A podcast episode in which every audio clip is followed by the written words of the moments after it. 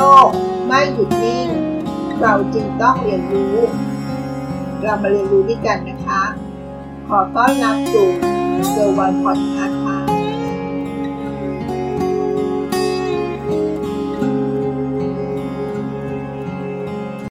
ใครที่เป็นลูกจ้างอยู่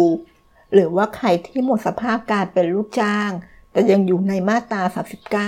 39 ก็คือเป็นผู้ประกันตนอยู่นั่นเองนะคะ แล้วรู้ไหมว่าประกันตนกับโควิดนั้นมีส่วนเกี่ยวข้องกัน เรื่องของการจ่ายได้อย่างไร หัวข้อชวนคิดในวันนี้ก็คือประกันสังคมกับโควิด -19 นะคะคำถามที่น่าสนใจก็คือ ประกันสังคม เอาเงินที่ไหนมาจ่ายให้เราในกรณีของโควิด -19 เรามาเรียนรู้ร่วมกันนะคะ ต้องยอมรับนะคะว่า ไวรัสโควิด -19 ได้สร้างผลกระทบต่อระบบเศรษฐกิจการเงินไปทั่วโลกต่อทุกชนชั้นในสังคม และหนึ่งในนั้นก็คือลูกจ้างค่ะ บรรดาลูกจ้าง พนักงาน รวมถึงผู้ประกอบอาชีพอิสระทำให้ขาดรายได้ไปตามๆกันเลยนะคะ ที่ผ่านมาหลายหน่วยงานก็เริ่มมีแผนเสนอ การเยียวยาผู้ได้รับผลกระทบในรูปแบบต่าง รัฐบาลเองก็เสนอจ่ายเงินเยียวยา และเปิดให้ลงทะเบียน รวมถึงได้ทำการโอนเงิน เพื่อบรรเทาความเดือดร้อนของประชาชนไปแล้ว แม้ว่าอาจจะยังไม่ทั่วถึงนะคะ แล้วก็มีคำวิพากษ์วิจารณ์ ระบบการคัดกรอง และความเหมาะสมของผู้รับเงินเยียวยาก็ตามนะคะ ในขณะที่ฝากฝั่งทางประกันสังคม ก็ได้ตัดสินใจเคาะตัวเลข และอยู่ระหว่างการประเมินจำนวนเงินที่เหมาะสม ที่จะเยียวยากับผู้ประกันตน เรียกได้ว่าทุกฝ่ายต่างก็กำลังใช้ความพยายามอย่างหนัก และทุกสรรพกำลังนะคะ เพื่อให้การตัดสินใจใด ๆ เป็นไปด้วยความรอบคอบที่สุดนะคะ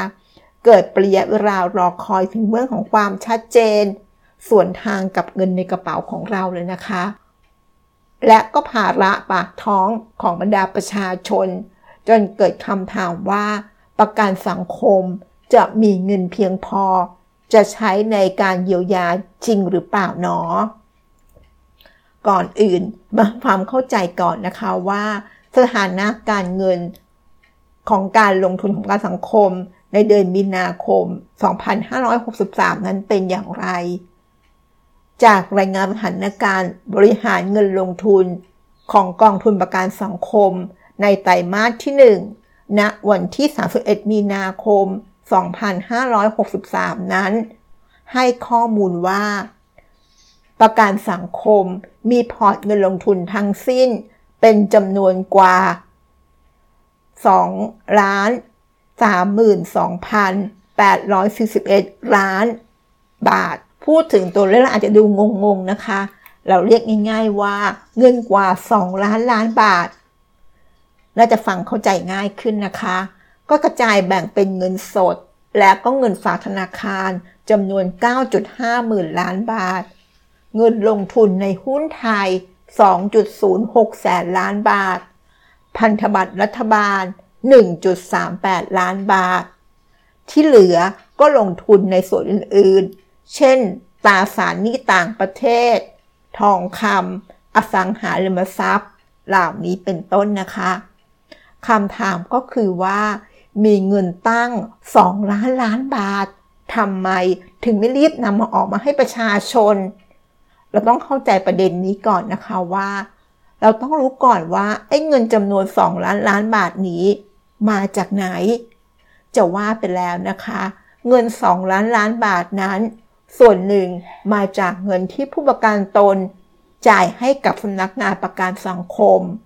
และอีกส่วน ก็มาจากการนำเงินที่ได้รับ จากผู้ประกันตนนั้นเป็นลงทุน เพื่อให้เงินมันงอกเงยขึ้นในรูปแบบต่างๆ เช่น การลงทุนในเงินฝากประจำ การลงทุนในตราสารหนี้ที่รับค่าตอบแทนเป็นดอกเบี้ย การลงทุนในหุ้นที่รับค่าตอบแทนเป็นเงินปันผล และส่วนต่างราคาซื้อขายในตลาดหลักทรัพย์ เหล่านี้เป็นต้นนะคะ เงินผลกำไรที่งอกเงินเหล่านี้ ก็จะสะสมรวมกันหลาย ๆ ปี จนมีมูลค่าเป็น 2 ล้านล้านบาทนั่นเองค่ะ และต้องเข้าใจอีกประเด็นนึงนะคะว่า ในส่วนของเงินที่ผู้ประกันตนได้จ่ายชำระให้กับประกันสังคมนั้น จะถูกจัดสรรออกเป็น 3 ส่วนนะคะ ส่วนที่ 1 เก็บเป็นเงินชดเชย ค่ารักษาพยาบาล ยามผู้ประกันตนเจ็บป่วย ส่วนที่ 2 เก็บเป็นเงินชดเชย กรณีว่างงาน และส่วนที่ 3 เก็บเป็นเงินชดเชย กรณีชราภาพ จริงๆ แล้วหลักคิดของประกันสังคม กับหลักคิดของประชาชนในภาคการออม ก็ไม่ต่างกันเลยนะคะ การออมเงินในแต่ละส่วน ก็จะมีสัดส่วนของการวางเป้าหมายที่ชัดเจน เช่นเดียวกับประกันสังคมนะคะ ที่เขาเก็บเงินของผู้ประกันตนมา ก็แยกออกเป็น 3 ส่วน อย่างชัดเจนตามที่เราได้กล่าวไปแล้วนะคะ ดังนั้นเงินที่ประกันสังคมรับมาจากผู้ประกันตนนั้น บางส่วนต้องการเอาไว้เพื่อจ่ายคืนให้ผู้ประกันตน เมื่อถึงเวลาตามเงื่อนไข พร้อมผลตอบแทน ดอกเบี้ย ในอัตราที่สำนักงานประกันสังคมได้กำหนดเอาไว้นะคะ ตัวอย่างที่ชัดเจนที่สุดก็คือ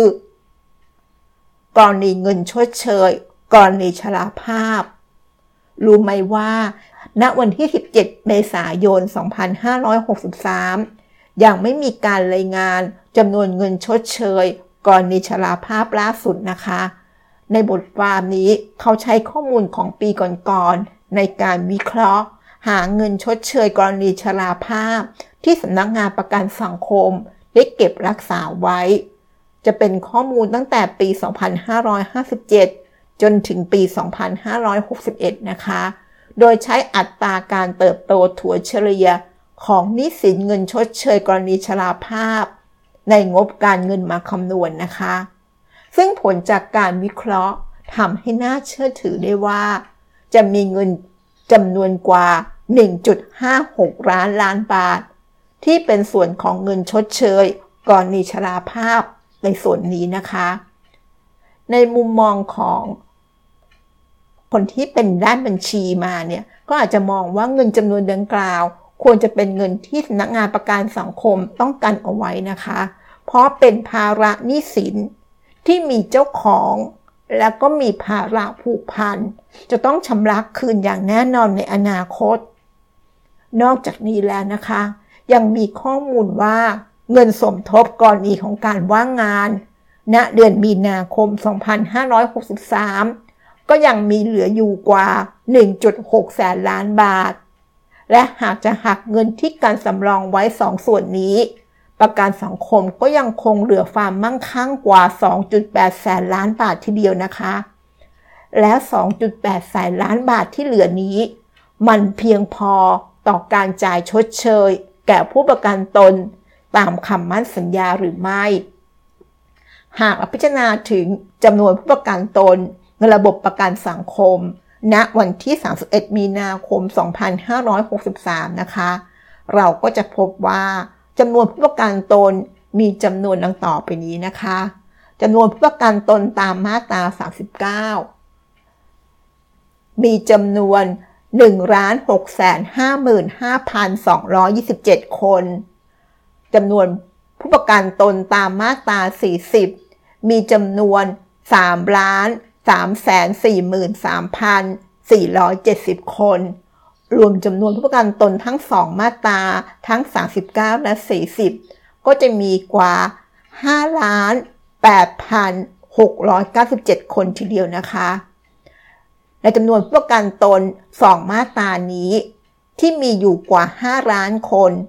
หากได้รับเงินเยียวยาคนละ 5,000 บาท ประกันสังคมก็ต้องเตรียมเงินเดือน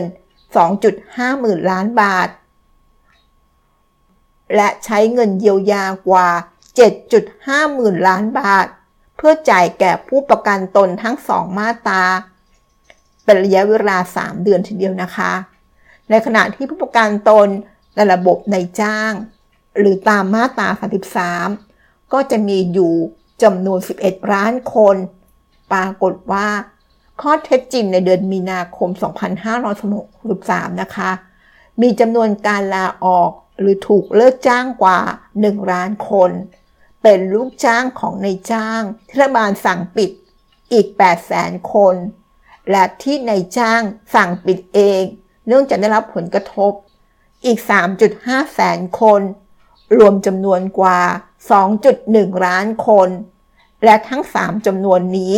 มีแนวโน้มเพิ่มมากขึ้นนะคะ หากสถานการณ์ไวรัสโควิด -19 ยังคงยืดเยื้อออกไปเรื่อย